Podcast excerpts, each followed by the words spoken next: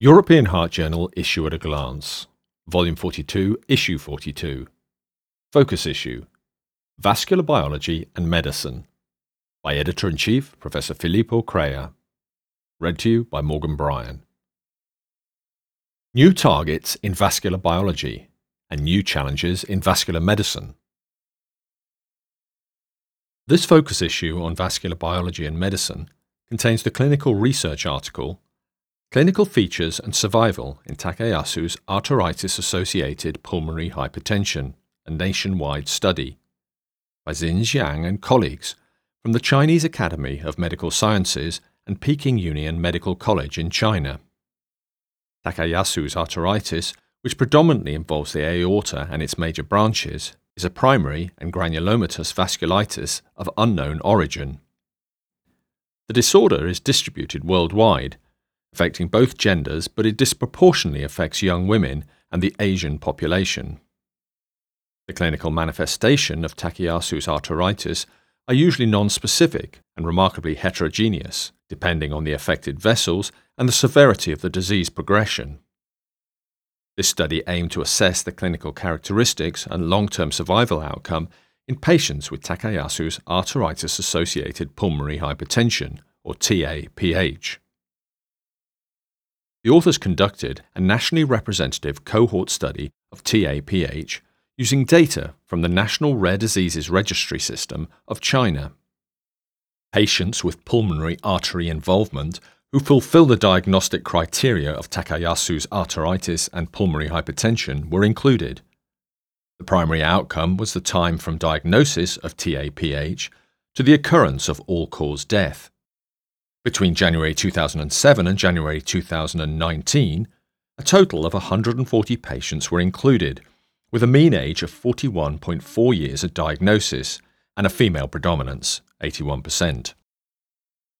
Significant improvements have been found in N-terminal pro-B-type natriuretic peptide, or NT-proBNP, and hemodynamic profiles in patients with TAPH receiving drugs approved for pulmonary arterial hypertension.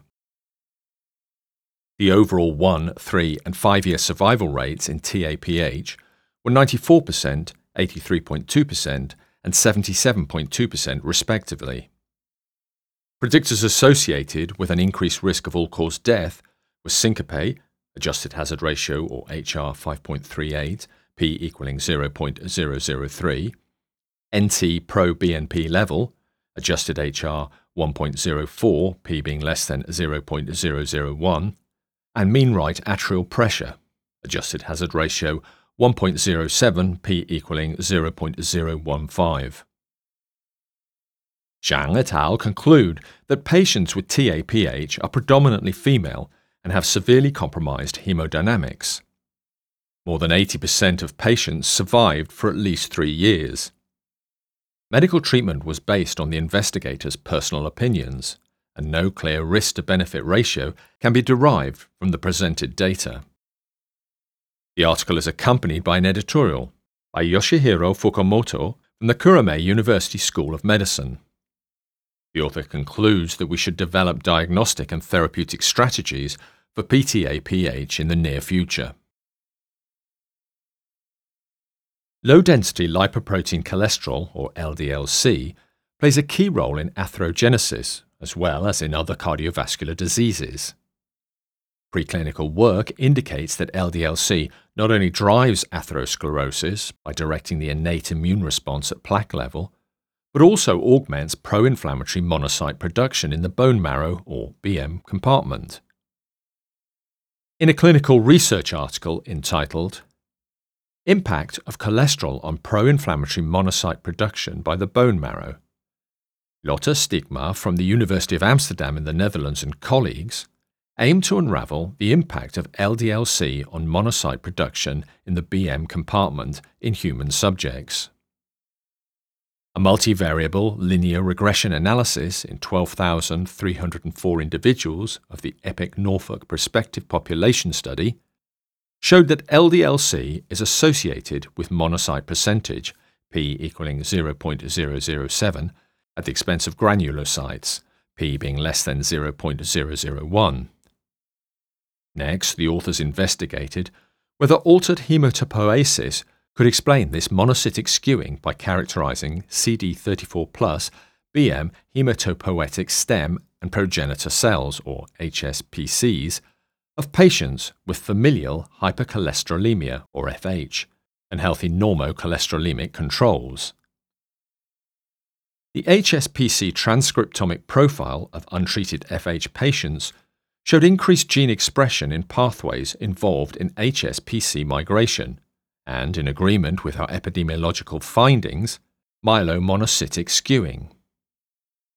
12 weeks of cholesterol lowering treatment reverted the myelomonocytic skewing, but transcriptomic enrichment of monocyte associated inflammatory and migratory pathways persisted in HSPCs post treatment.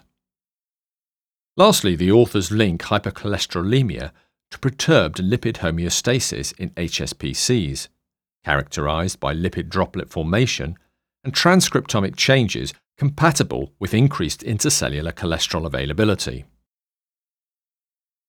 The authors conclude that collectively these data highlight that LDLC impacts hematopoiesis, promoting both the number and the pro inflammatory activation of circulating monocytes.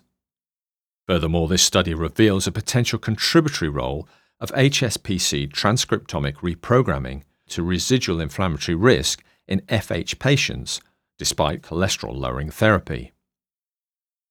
The article is accompanied by an editorial by Laurent Yvan-Charvet from the Université Côte d'Azur in Nice, France, and Marit Westerterp from the University of Groningen in the Netherlands.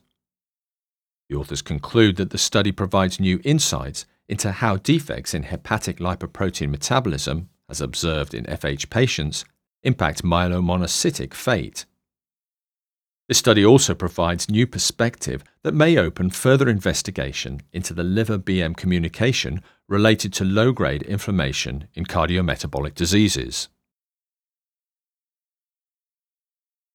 Emerging evidence suggests that remnant cholesterol, or RC, promotes atherosclerotic cardiovascular disease, or ASCVD. In a clinical research article entitled Remnant cholesterol predicts cardiovascular disease beyond LDL and ApoB, a primary prevention study. Renato Quispe and colleagues from the Johns Hopkins University School of Medicine in Baltimore, Maryland, USA, aim to estimate RC related risk beyond low density lipoprotein cholesterol, or LDLC, and apolipoprotein B, or ApoB, in patients without known ASCVD. The authors pulled data from 17,532 ASCVD free individuals from the Atherosclerosis Risk in the Community study, N equaling 9,748, the multi ethnic study of atherosclerosis, N equaling 3,049, and the coronary artery risk development in young adults, N equaling 4,735. RC was calculated as non high density lipoprotein cholesterol, or non HDLC, minus calculated LDLC. Adjusted Cox models were used to estimate the risk for incident ASCVD associated with log RC levels. Quispe et al. also performed discordance analyses examining relative ASCVD risk in RC versus LDLC discordant stroke concordant groups using difference in percentile units greater than 10 units and clinically relevant LDLC targets. There were 2,143 ASCVD events over the median follow up of 18.7 years.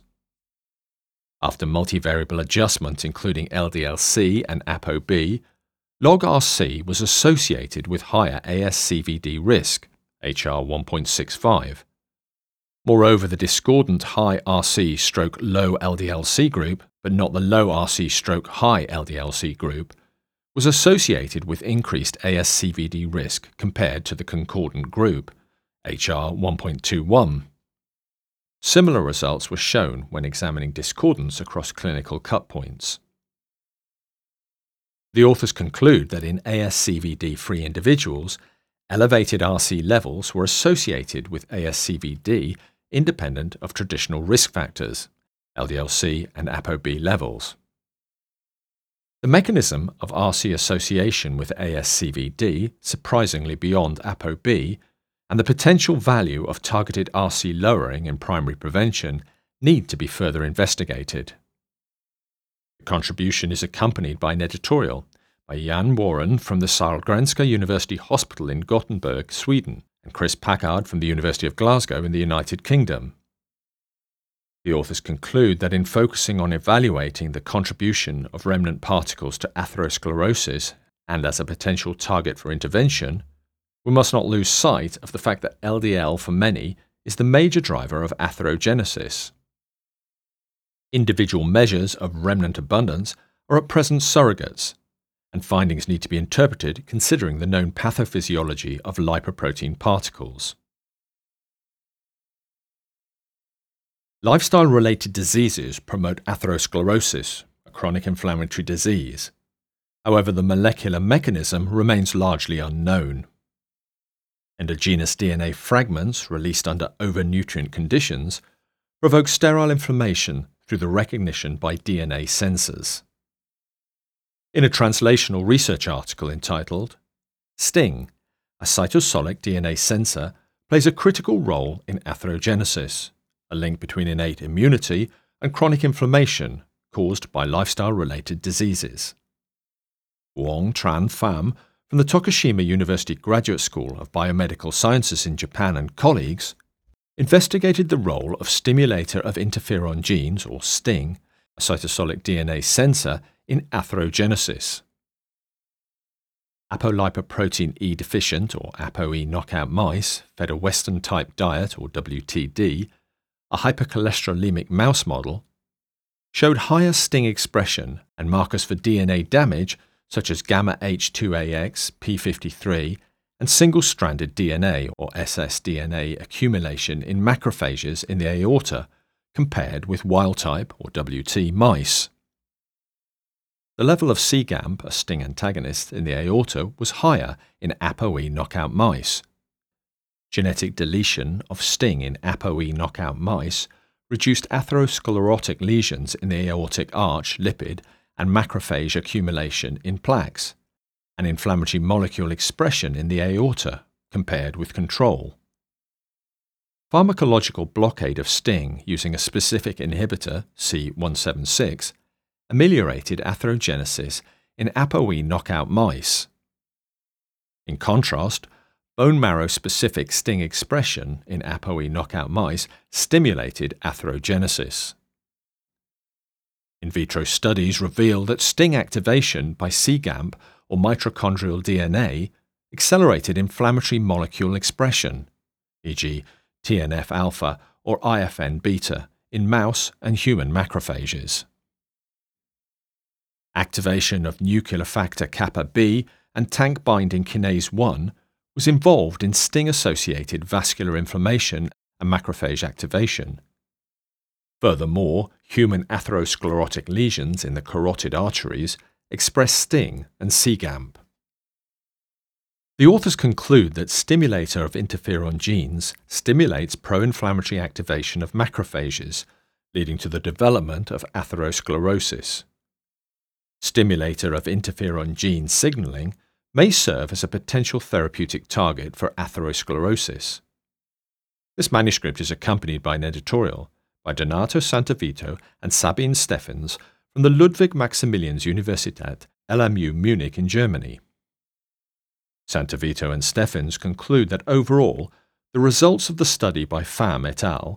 raise further awareness of the importance of DNA damage and the pathways involved in its recognition and repair in the pathophysiology of atherogenesis.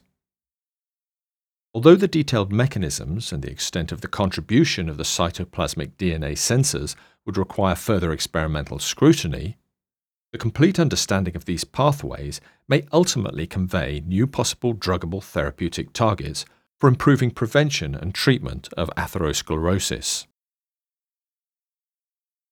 Hutchinson Gilford progeria syndrome, or HGPS, is an accelerated aging syndrome associated with premature vascular disease and death due to heart attack and stroke. In a translational research article entitled Telomerase therapy reverses vascular senescence and extends lifespan in progeria mice. Anahita Mojiri from the Houston Methodist Research Institute in Houston, Texas, USA, and colleagues note that in HGPS, a mutation in lamin A, progerin, alters nuclear morphology and gene expression. The authors hypothesized that correction of shortened telomerase may reverse these measures of vascular aging. They generated ECs from iPSCs belonging to children with HGPS and their unaffected parents. Telomerase mRNA, or HTERT, was used to treat HGPS in ECs. In a mouse model of HGPS, the authors assessed the effects of lentiviral transfection of mTERT on measures of senescence, focusing on the EC phenotype in various organs. HTERT treatment of human HGPS ECs improved replicative capacity, restored endothelial functions such as nitric oxide generation, acetylated low density lipoprotein uptake and angiogenesis, and reduced the elaboration of inflammatory cytokines. In addition, HTERT treatment improves cellular and nuclear morphology in association with normalization of the transcriptional profile, effects that may be mediated in part by a reduction in progerin expression and an increase in sirtuin-1 or SIRT1. Progeria mice treated with mTERT lentivirus manifested similar improvements, with a reduction in inflammatory and DNA damage markers and increased SIRT1 in the vasculature and other organs. Furthermore, mTERT therapy increased the lifespan of HGPS mice. Mojiri et al. conclude that vascular rejuvenation using telomerase mRNA is a promising approach for progeria and other age-related diseases. This contribution is accompanied by an editorial by Rosalind McDonough from the University of Texas Health Science Center at Houston in the USA. McDonough concludes that the possibility of integrating different omics approaches give new hope to better understand the ischemic heart signaling network and diseasome to identify biomarkers for early diagnosis and follow-up of age-associated cardiovascular disease, and to better understand the molecular circuitry activated by aging and leading to cardiometabolic disease. Identification of such mechanisms could lead to new treatment strategies for age associated cardiovascular disease. Aortic aneurysm and dissection, or AAD, are high risk cardiovascular diseases with no effective cure. Macrophages play an important role in the development of AAD.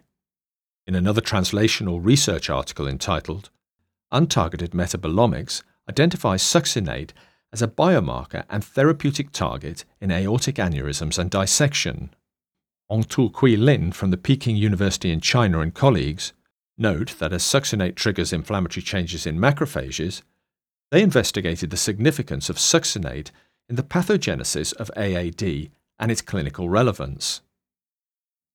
The authors used untargeted metabolomics and mass spectrometry in 40 and 1,665 individuals of the discovery and validation cohorts, respectively. Succinate was the most upregulated metabolite in the discovery cohort. This was confirmed in the validation cohort.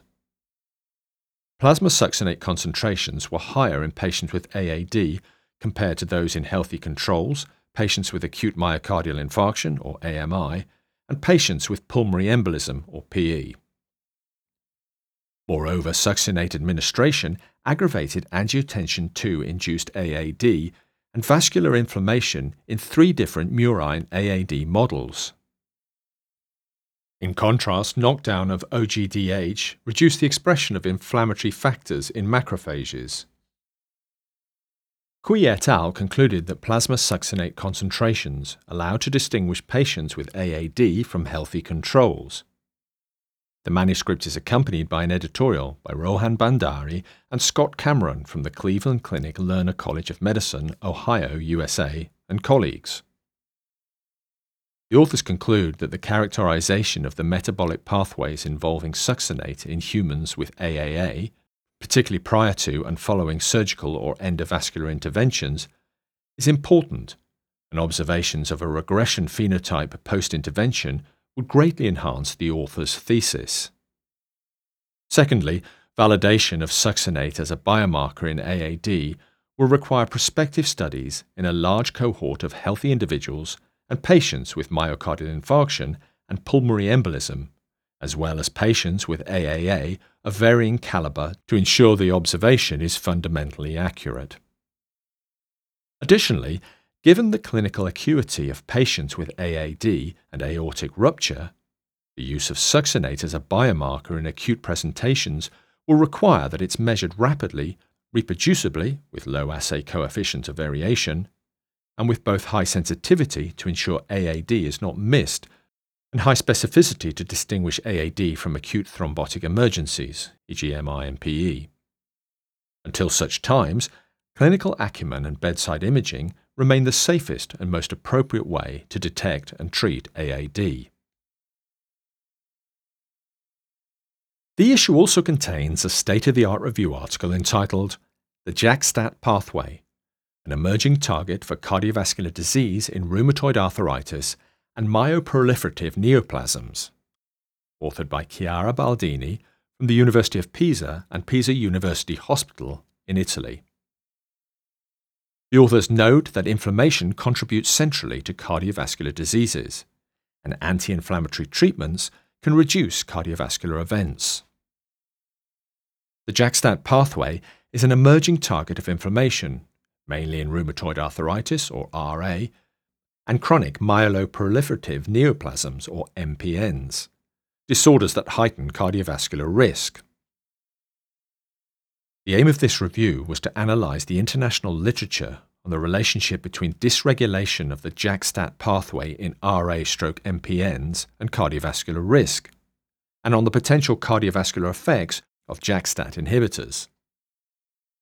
The JAK-STAT pathway sustains inflammatory and thrombotic events in autoimmune disorders such as RA and MPNs.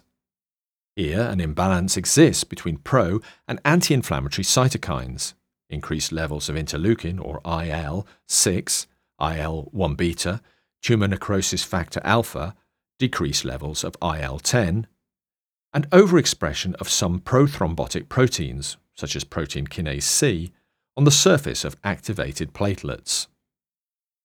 This pathway also operates in atherosclerotic cardiovascular disease.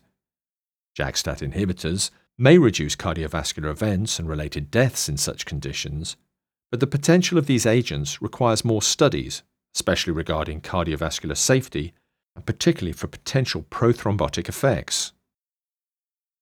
JAK-STAT inhibitors merit consideration to curb heightened cardiovascular risk in patients with RA and MPNs, with rigorous assessment of the potential benefits and risks. The issue is also complemented by two discussion forum contributions. In a commentary entitled, Coronary artery stenosis prediction does not mean coronary artery stenosis obstruction.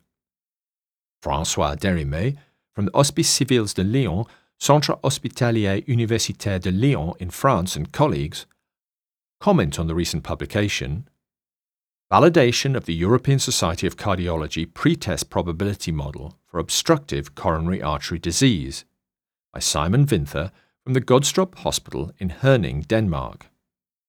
Vinther et al. respond in a separate comment. The editors hope that this issue of the European Heart Journal will find the interest of its listeners.